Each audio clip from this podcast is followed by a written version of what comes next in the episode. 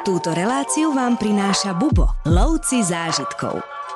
Ste uprostred ničoho, uprostred farmy na divú zver, tá divá zver chodí všade okolo, takže antilopy, pštrosy, zebry. Nedaleko Etoše sa nachádza najväčší meteorit na svete, má 60 tón, 100 km znamená 1 hodina v Namíbii. Po týždni v Namíbii jedna klientka zhodnotila, že je to neskutočná krajina, že na pol hodinu zavrie oči, že si zdriemne a keď ich otvorí, nachádza sa úplne v inej krajine.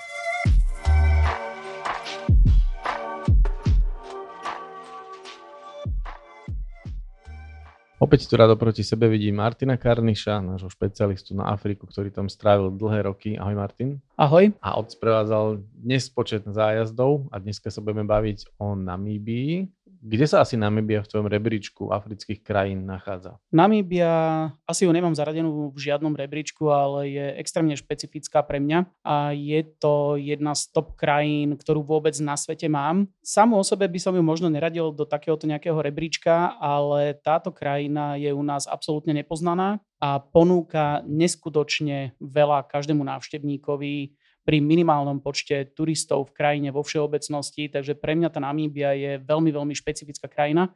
A každý, kto sa ma pýta, kde by v Afrike mal začať, či Juhoafrická republika, alebo Kenia, alebo Tanzánia, tak ja skôr odporúčam Namíbiu. Výborne, tak začneme rovno tým, ako sa do Namíbie môžeme dostať. Namíbia je skutočne turisticky v úvodzovkách zabudnutá krajina v našich končinách. Chodí sem ale veľa turistov z iných krajín, chodí sem veľa Nemcov, chodí sem veľa Holandianov, Britov, ktorí vedia, čo Namíbia ponúka. Ľudia, turisti z našej strednej Európy sem moc nechodia a je celkom, alebo v úvodzovkách náročné sa sem dostať. Nelieta sem toľko letov, ako sme zvyknutí lietať do Juhoafrickej republiky, že tá doprava je sem trošku obmedzená. Lieta sem aktuálne napríklad Katar, Lufthansa, Ethiopian, občas sa pridávajú nejaké ďalšie letecké spoločnosti, takže buď s prestupom niekde v tých úzloch, ktoré zodpovedajú leteckej spoločnosti, alebo potom ešte komplikovanejšie cez Johannesburg alebo Kapské mesto. Veľa cestovných kancelárií však eh, spája zájazdy s inými krajinami a prechádza sa z krajiny do krajiny, či už je to Juhoafrická republika alebo eh, Botswana. Takže tieto krajiny veľmi často bývajú v nejakom balíku a do Namíbie teda eh, vstupujete pozemnou hranicou alebo je možnosť doletieť samozrejme do krajiny samotnej Takže keď si vyberiete kombináciu s nejakou inou krajinou, tak podľa toho, kde sa začína, tak buď prechádzate mhm. pozemnou hranicou alebo letecky. Aké je úroveň tých letisk v Namíbii? Pretože presne ako si povedal, že pre nás je to taká neznáma krajina a človek, ktorý tam nebol, si absolútne nedokáže predstaviť, čo, si má, čo má očakávať od napríklad letiska. V skutočnosti sú tam dve letiska, ktoré sa využívajú pre medzinárodný turizmus a to je letisko vo Windhoeku, hlavné medzinárodné letisko celej krajiny a druhé malé letisko je na pobreží Atlantického oceánu pri mestečku Wolfis Bay, eh, kde je ďalšie letisko, kam je možné eh, doletieť, ale teda tých letov je tam ešte menej a skôr sú to presne tie lety z Johannesburgu alebo z Kapského mesta, ale z Európy do Wolfis Bay nelieta nič, všetko lieta na letisko Hosea Kutako vo Windhoeku. Letisko samo o sebe eh, je staršieho dáta, jednoduchšie, nie je to nič veľké, ale splňa účel. Je tam všetko, čo bežný človek potrebuje, bežná infraštruktúra, vrátane nejakých reštaurácií, požičovne aut a podobne, takže mhm. všetko tam funguje. Je relatívne ďaleko od mesta, vyše 40 km z centra Windhoeku, takže treba sa potom dopraviť nejakým spôsobom do mesta a fungujú tam aj nejaké shuttlebusy alebo už hotel pre vás príde alebo cestovná kancelária, cez ktorú organizujete svoju cestu. Takisto ako aj Bubo prichádzame pre svojich klientov priamo na letisko a pokračujeme v programe. O tom, aké druhy dopravy a o infraštruktúre si povieme za chvíľku, ale ešte predtým, ešte k tomu dostaneme, mi povedz prosím ťa, či potrebujeme nejaké víza alebo iné doklady, povolenia na vstup do Namíbie. Do Namíbie slovenské aj českí klienti, ktorí tvoria gro našich skupín, potrebujú víza a tie sa vybavujú vopred pre všetkých klientov v našej kancelárii s tým, že tí, ktorí letia priamo do Namíbie, tak je možné kúpiť víza po prílete priamo na letisku. Treba mať vyplnený formulár, splniť nejaké podmienky a prísť pripravený na letisko s tým, že teda po prílete za poplatok víza dostanete priamo na mieste. Tí, čo prekračujú hranice iným spôsobom, mimo tohoto jediného letiska Hoseaku tako vo Windhoeku, tak všetci potrebujú mať víza vopred. Takže či je to už po zemi, alebo do, no, na letisko vo Wolfis Bay, tam tiež musia mať víza vopred. Ty už si začal tému infraštruktúry alebo aspoň tých shuttle busov a našej nejakej prepravy, tak nám skús približiť, ako sa potom po Namibii počas našich zájazdov presúvame, alebo môžeš spomenúť aj úroveň ciest a podobne. Namíbia už len v tomto ohľade je špecifická a cestovanie po krajine je zážitok sám o sebe. Práve toto je jeden z dôvodov, prečo mám Namíbiu tak veľmi rád, lebo pripomína skutočnú Afriku, veľmi veľa ciest je tu stále prašných, ale sú vo veľmi dobrom stave, sú udržiavané, Veľmi často tam stretávame veľké gradere, také tie buldozery, ktoré upravujú cestu. Takže je tam naozaj dbané na bezpečnosť na týchto cestách, aj keď sú prašné. Doprava vo všeobecnosti je tam minimálna a pohyb aut je tam extrémne nízky. Prašné, na čo... Prepač, prašné znamená, že nie sú asfaltované, ale že to je vlastne iba zem, akože utlačená zem, áno? Áno, je to utlačená zem so štrkom, zmes mm-hmm. urobená, špeciálne je to upravené uh-huh. a naozaj, že starajú sa o to uh-huh. a tie hlavné ťahy, ktoré sú, tak sú neustále udržiavané. Potom sú samozrejme cesty nižších tried, ktoré sú menej často udržiavané, ale tie hlavné ťahy, po ktorých sa my pohybujeme, tak sú vo veľmi, veľmi dobrom stave. A je tu povolená maximálna rýchlosť 100 km za hodinu po prašnej ceste, čo už samo o sebe hovorí o mhm. kvalite tej cesty ako takej. A naozaj 100 e, km znamená 1 hodina v Namíbii. Uh-huh. Aj na prašnej uh-huh. ceste. Uh, tá doprava je tam minimálna, aut tam jazdí minimálne, stane sa, že niekoľko hodín nestretnete žiadne auto a to ste v, v turistickej krajine. A uh, je to, kontroluje tú rýchlosť? Dokonca aj na prašných cestách sa vyskytnú policajti s radarmi. Vždy, keď tam ideme, tak snažíme sa naozaj dodržiavať tú rýchlosť, uh-huh. lebo skutočne už sa nejaké tie pokuty vyskytli a sú veľmi prísni, aj minimálne prekročenie rýchlosti uh-huh. už pokutujú. Takže dávajú na to pozor na asfaltových cestách, eh, ktorých zo pár je, alebo teda také tie hlavné ťahy eh, sú asfaltové, eh, tie cesty tiež sú dosť kvalitné, už len to, že je tá minimálna doprava, tak nie sú tak ničené vo mhm. všeobecnosti a vydržia dlhšie ale tam tých policajtov stretávame oveľa, oveľa viac. My sa pohybujeme po krajine väčšinou minibusmi, ktoré sú 8-miestne, to znamená jeden náš bubosprievodca, ktorý je zároveň aj šofér a do 7 klientov do jedného auta. A takýmto spôsobom chodíme po krajine, takže väčšinou je to nejaký Volkswagen Transporter alebo e, Mercedes Vito alebo Hyundai H1. Takže to sú najčastejšie auta, ktoré používame. Takže komfortná preprava, klimatizovaná a veľmi, veľmi pohodlné cestovanie po krajine a tieto cesty naozaj umožňujú dokonalý africký zážitok už len vďaka tomu, že majú tak tú prašnú cestu, ktorá evokuje niečo iné ako u nás. U nás už prašných ciest je minimum. Takže tú typickú africkú prepravu tam môžeme zažiť a ako to vyzerá s ubytovaním? Takisto je tam nejaké autentické ubytovanie? Každé jedno ubytovanie, ktoré je v Namíbii, tak je svojím spôsobom autentické. Je to úžasné v tom, že je tu veľmi málo sietí nejakých lodží alebo hotelov a väčšinu, čo využívame, tak sú malé podniky, ktoré sú vlastnené nejakou rodinou, prípadne je to priamo na nejakej farme, ktoré funguje ako farma majú zo pár domčekov pre turistov ako ubytovanie a týmto si privyrábajú nad rámec tých farmárskych vecí. Takže je to také dosť zaujímavé a práve e, to ubytovanie tvorí ďalšiu časť toho zážitku. Mm-hmm.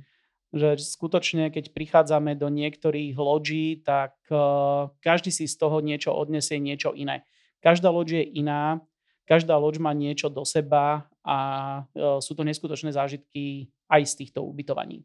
Ja osobne mám veľmi rád jedno miesto, ktoré je na juhu Namíbie. Eh, je to na obrovitanskej farme na divú zver, kde sa nechodí polovať, ale majú len zvieratá určené na meso, po prípade na export, ale eh, majú tam aj ubytovanie. Títo ľudia sú našimi partnermi už mnohé roky a veľmi dobre vychádzame a práve ten osobný kontakt eh, robí veľmi veľa, že prídeme tam a vracame sa tam ako keby domov. Uh-huh medzi svojich, poznajú nás tam úplne všetci, lebo majú stabilných zamestnancov, dokonca počas covidovej pandémie im platili plný plat aj keď bola loď úplne zavretá, ale ľuďom z miestnej komunity, uh-huh. lebo robí tam čisto iba miestna komunita, tak im platili plné mzdy, aj keď boli doma. Okrem toho majú tam extrémne zaujímavé malé múzeum rastliniek, ktoré vyzerajú ako drobné kamienky. Občas, keď to zakvitne, tak to vyzerá neskutočne, takže to je jedna z najväčších zbierok na svete, ktorá vôbec je. Uh-huh. A ste uprostred ničoho, uprostred uh, farmy na divú zver, to znamená, že tá divá zver chodí všade okolo, takže antilopy, pštrosy, zebry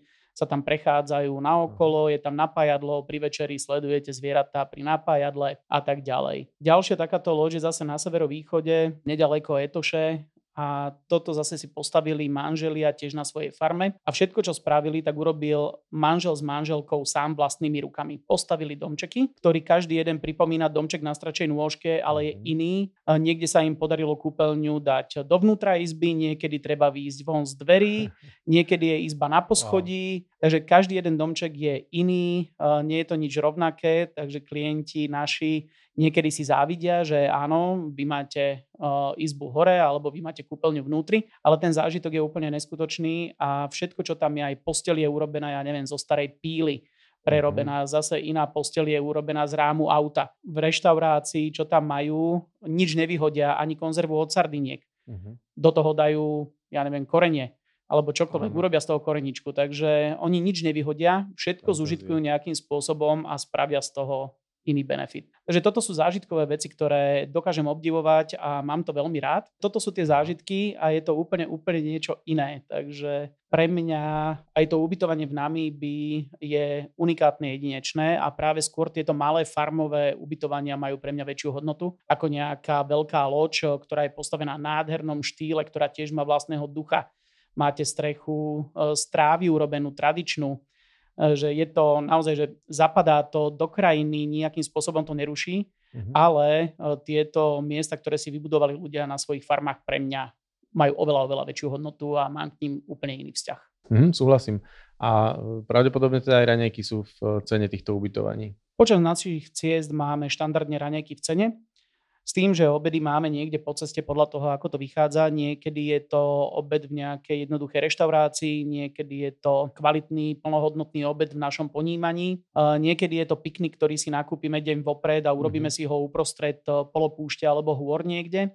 Takže vždy je to nejakým spôsobom zabezpečené a večere každá jedna táto loď, e, či už väčšia alebo menšia, tak každá jedna počíta s tým, že ľudia tam budú večerať, takže mm-hmm. všetci naši klienti majú objednanú večeru, ktorú si potom uhradia keďže raňajky sú v cene zájazdu. A v prípade, že nemajú záujem, tak len zavoláme v ten deň ráno, že OK, ide nás sem 8 a večerí bude 5. Mm-hmm, že tí, ktorí majú záujem, idú na večeru. Býva to veľmi chutné tým, že Namíbia má podobnú legislatívu ako Juhoafrická republika a divinu je možné chovať aj na meso, aj na polovačky. Uh-huh. Takže odtiaľto z týchto fariem, kde sa chovajú tieto zvieratá, prichádza meso do reštaurácií a tak je možné ochutnať rôznu divinu aj na večeriach alebo počas večerí v týchto loďiach. A je to určite zaujímavé a ak niekto má rád meso, tak si príde na svoje a treba ochutnať eh, všetko možné.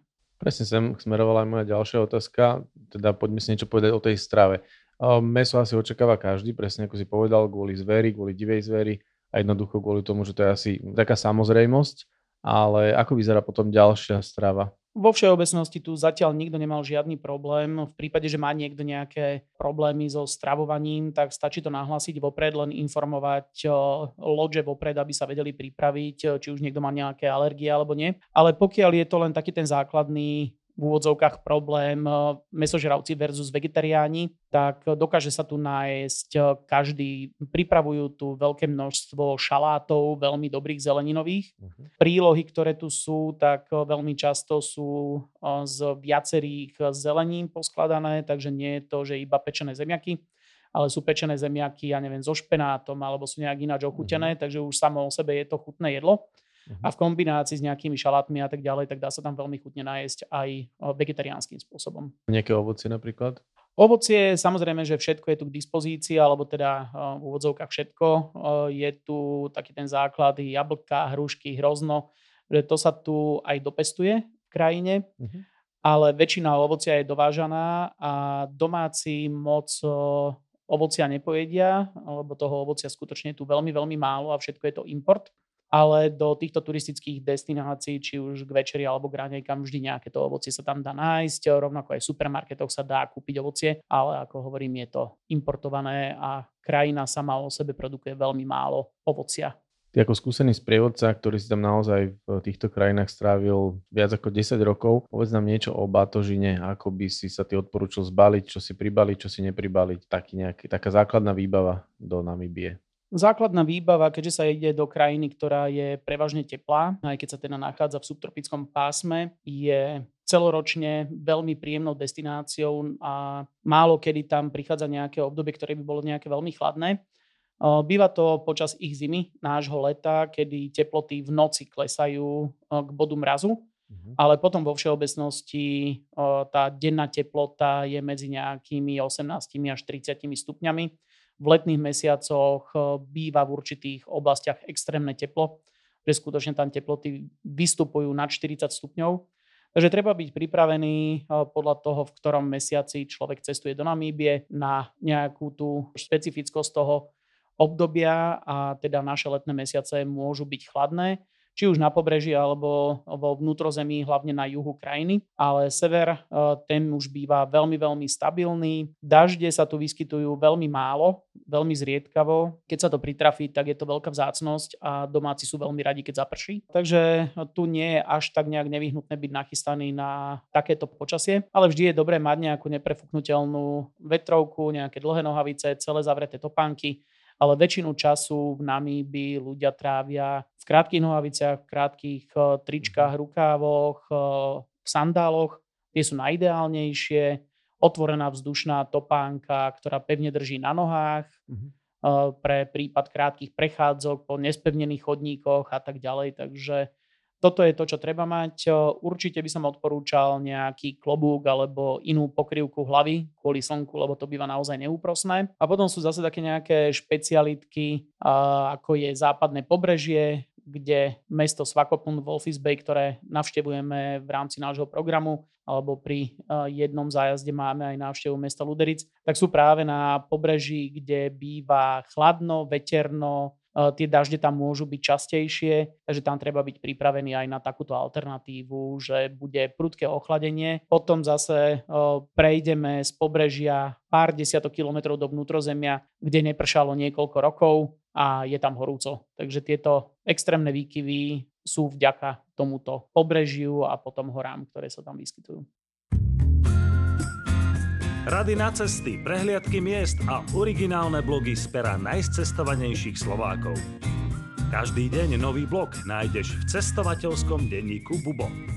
Klikni na bubo.sk lomitko blog. Ty už si vlastne odpovedal aj na otázku ohľadne počasia.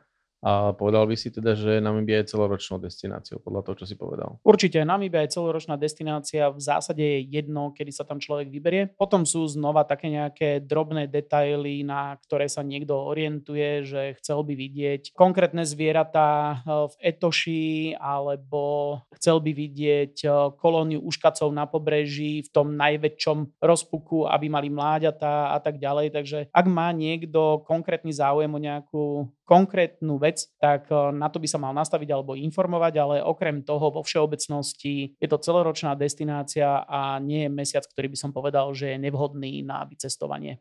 Skôr, než sa dostaneme k nejakej bezpečnosti v Namibii, by som ešte možno spomenul, čo často klientov zaujíma, alebo cestovateľov a tou vecou sú nabíjačky alebo typ zásuviek na nabíjanie telefónov a podobne. Toto je skutočne už iba taký detail, ale eh, čo sa týka nabíječek, tak zásuvky tu majú juhoafrického typu. To znamená, že je tam špecifický adaptér, bola to stará britská lampová zásuvka s hrubými okrúhlymi kolíkmi tromi, mm-hmm. jeden veľký, dva menšie, ktoré už sa nevyskytujú vôbec nikde inde, iba Južná Afrika, Namíbia, čiastočne Botswana. Mm-hmm. Takže tieto krajiny majú túto zásuvku a jednoznačne, pokiaľ niekto to nemá doma z predošlej cesty do tohto regiónu, tak ťažko to tu bude u nás háňať. Nie je to tak jednoduché kúpiť, ale zase je to veľmi jednoduché kúpiť v prvom supermarkete po príchode do krajiny. Čiže pribaliť si to netreba, dá sa to tam ľahko veľmi jednoducho ten adapter sa kúpi po príchode, netreba sa tým stresovať tu.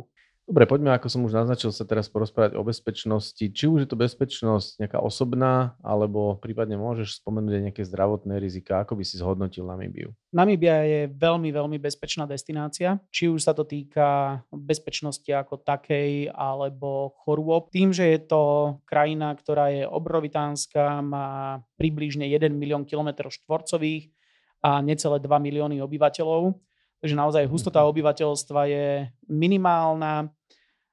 Väčšina krajiny sú farmy alebo prázdne miesta, divočina, takže skutočne sa tam presúvame po takmer prázdnej krajine. Celkovo je tu nastolený poriadok relatívne, že kriminalita takého toho charakteru, ako sa hovorí o Juhoafrickej republike napríklad, tak je tu minimálna. Samozrejme, že dávať si pozor na vreckárov v meste, ale aj ten Windhoek je mesto, aj keď hlavné a najväčšie, ale je to tak prázdne mesto, že tam sa nikdy netlačia ľudia na seba aj na najrušnejšej ulici vždy máte niekoľko krokov ku najbližšiemu človeku. Aj toto je samo o sebe taká nejaká tá záruka bezpečnosti. Nevyskytujú sa tu nejaké násilné stresné činy voči turistom, takže v tomto ohľade naozaj, že krajina je extrémne bezpečná. Čo sa týka chorôb, tým, že je to púštna, polopúštna krajina, tak nedokáže tu prežiť takmer nič, čo by dokázalo spôsobovať nejaké zdravotné problémy v tom ohľade, ako sú komáre, ktoré prenášajú mhm. maláriu, dengue a tak ďalej, takže to sa tu nevyskytuje.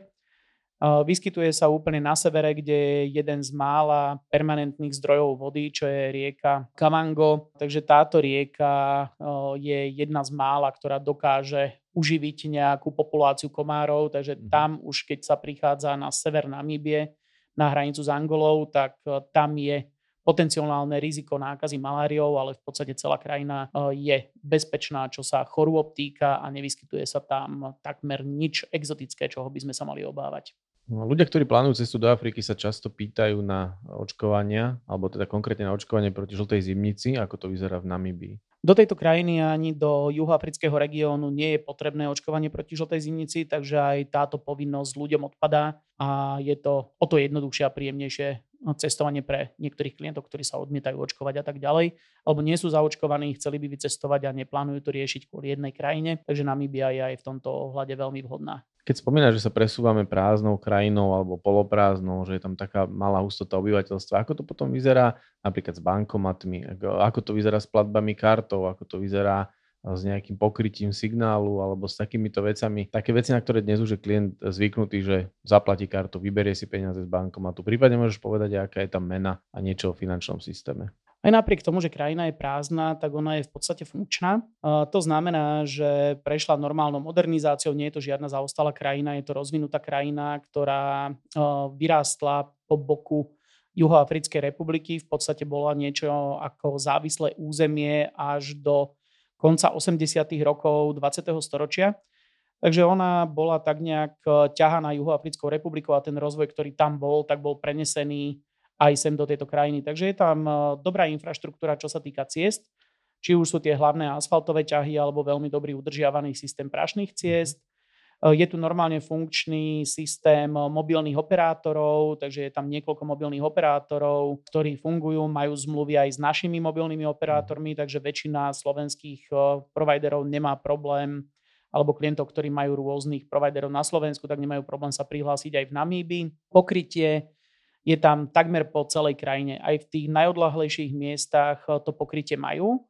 Nebude tam možno 5G, ale je tam pokrytie to základné, že keď sa treba dovolať, tak sa e, človek dovolá, e, nakoľko je to všetko, tá krajina, aj keď je prázdna, tak ona je obývaná. E, sú tam tie farmy, ktoré sú obrovitánske, že sú to neskutočné rozlohy, ale sú to obývané miesta a majú to pokrytie aj tieto farmy, aby boli pokryté, aby mali signál, aby to mhm. zabezpečili celej krajine. Takže v podstate celá krajina pokrytá je. Samozrejme, že stane sa, že na určitých eh, miestach vypadne signál na chvíľku, ale zo skúseností to nebolo nikdy viacej ako na nejakú polhodinku počas presunu. Takže skutočne malé úseky, ktoré neboli pokryté, aj vnútri v Národnom parku je signál. Takže s týmto nie je vôbec žiadny problém. Čo sa týka financií, peňazí, tak takisto krajina má vlastnú menu, namibský dolár, ktorý je jednak jednej s juhoafrickým random. Sú úzko naviazané na ekonomiku Juhoafrickej republiky a držia si nejakou dohodou tento kurz. Takže klienti, ktorí prichádzajú z Juhoafrickej republiky, prichádzajú s juhoafrickým random, ktorým tu platia úplne normálne, ako keby domácou menou. Vydávajú im namibské doláre a tieto ďalej používajú, alebo klienti, ktorí prilietajú do Namíbie, tak či už si vyberú z bankomatu alebo vymenia v nejakej zmenárni na namibské doláre, tak používajú ich tam. Bankomaty sa už nachádzajú vo všetkých mestách alebo mestečkách. Všade sa dá nájsť nejaký bankomat, odkiaľ sa dajú peniaze vyťahnuť a vo väčších mestách sa nachádzajú aj zmenárne. Samozrejme, že tá zmenáren sa nenájde kdekoľvek po krajine a naozaj tie odlahlé miesta nejaké tie samostatne stojace loďe, ktoré sú na nejakej farme, tak tie tam zmenárne nebudú mať. Ale veľmi často majú zase terminál, že keď chcete niečo zaplatiť priamo na mieste v loďi, mm-hmm. tak je tam terminál, dá sa zaplatiť kartou. Takže tá modernizácia krajiny je úplne mm-hmm. bezproblémová a je to funkčný systém. Mňa by ešte možno zaujímalo, aké sú tam treba ceny za, dajme tomu, bežnú večeru. Ceny uh, sú rôzne. Uh, podľa toho, že či sa človek ide nájsť, nájsť niekde v meste a ide nejak do jednoduchej miestnej reštaurácie. Takže dá sa tam nájsť aj za veľmi málo peňazí v úvodzovkách eh, v nejakých lokálnych krčmičkách alebo malých reštauráciách, alebo potom eh, sú tam štandardné reštaurácie, ktoré zodpovedajú cenám u nás, by som povedal. A potom sú miesta, ktoré sú eh, veľmi slušné, väčšinou drahšie hotely a tak ďalej, kde cena zodpovedá úrovni toho zariadenia. Takže je tu viacero lodží, ktoré si dokážu vypýtať viacej, ale štandardná cena večere v nejakej loďi sa pohybuje niekde na úrovni okolo 20-25 eur za osobu za jednu večeru. Ty si už na začiatku spomenul, že je to jedna z najzaujímavejších krajín pre teba vôbec a že je veľmi zaujímavá a má čo ponúknuť cestovateľom tak nám teraz skús trošku približiť alebo navnadiť cestovateľov, čo tu môžu všetko vidieť a čo táto krajina ponúka, aké sú nejaké najzaujímavejšie miesta alebo tvoje najobľúbenejšie. Tá krajina, ako som hovoril, že pre mňa je extrémne zaujímavá a nie je to len pre skúseného cestovateľa, ale aj pre začiatočníka. Takže práve toto je kúzlo Namíbie, že dokáže ponúknuť veľmi veľa širokej škále cestovateľov. Takže či už len niekto začína a chcel by vidieť taký ten všeobecný prehľad Afriky, alebo taký ten prierez, že ako Afrika môže vyzerať. Samozrejme, že je to úplne niečo iné, ako je v centrálnej Afrike, kde sú džungle, ale teda Namíbia ponúka perfektnú zmes divokej prírody, tradičného spôsobu života, kultúry, nájde sa tam nejaká história. Takže ponúka skutočne veľmi, veľmi veľa. My, čo máme urobený jeden taký zájazd, ktorý prechádza v podstate tými najzaujímavejšími miestami a pokrýva gro Namíbie ako takej, tak e, vychádza z Windhoeku, čo je hlavné mesto. V podstate je to ako ktorékoľvek iné africké pokojné mesto. Je to také skôr záhradné, kľudné, parkové. Uh, nemá to takú tú dynamiku, ako je, ja neviem, Nairobi, Johannesburg alebo Maputo Takže je to mesto, ktoré je veľmi, veľmi pokojné. No a keď ho opustíte, tak uh, okamžite sa dostávate do prázdnej krajiny, otvorenej, farmárskej. Takže už len sledovať toto je veľmi, veľmi zaujímavé. V južnej časti Namíby je jedno miesto, ktoré patrí medzi top miesta na svete a je to druhý najväčší kanionový systém na svete, Fish River Canyon. Obrovitánska ryha v zemi, ktorá má dĺžku približne nejakých 140 km, šírku nejakých 30 km a na rôznych miestach sú nádherné vyhliadky, takže toto je jedno z tých miest, ktoré navštevujeme a určite stojí za to. Nedaleko Fish River Canyon sa nachádza územie, ktoré stále ešte je v správe ťažobnej spoločnosti diamantov, takže čiastočne ju vlastní spoločnosť De Beers.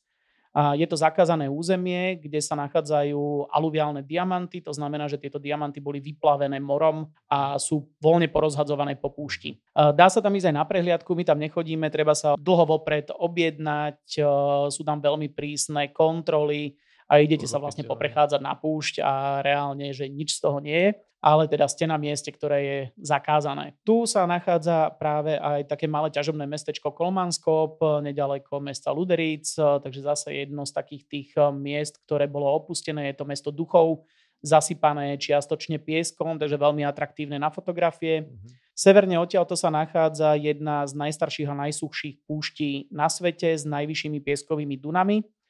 Že celá táto oblasť Namibskej púšte a tohoto púštneho mora je často navštevovaná. Je tam jedno miesto, ktoré je nádherné, sa volá Sosus Flay a odtiaľ sa odchádza, alebo my chodíme na jedno miestečko do jedného z najfotografovanejších miest v Namíbi a to je Deadflay.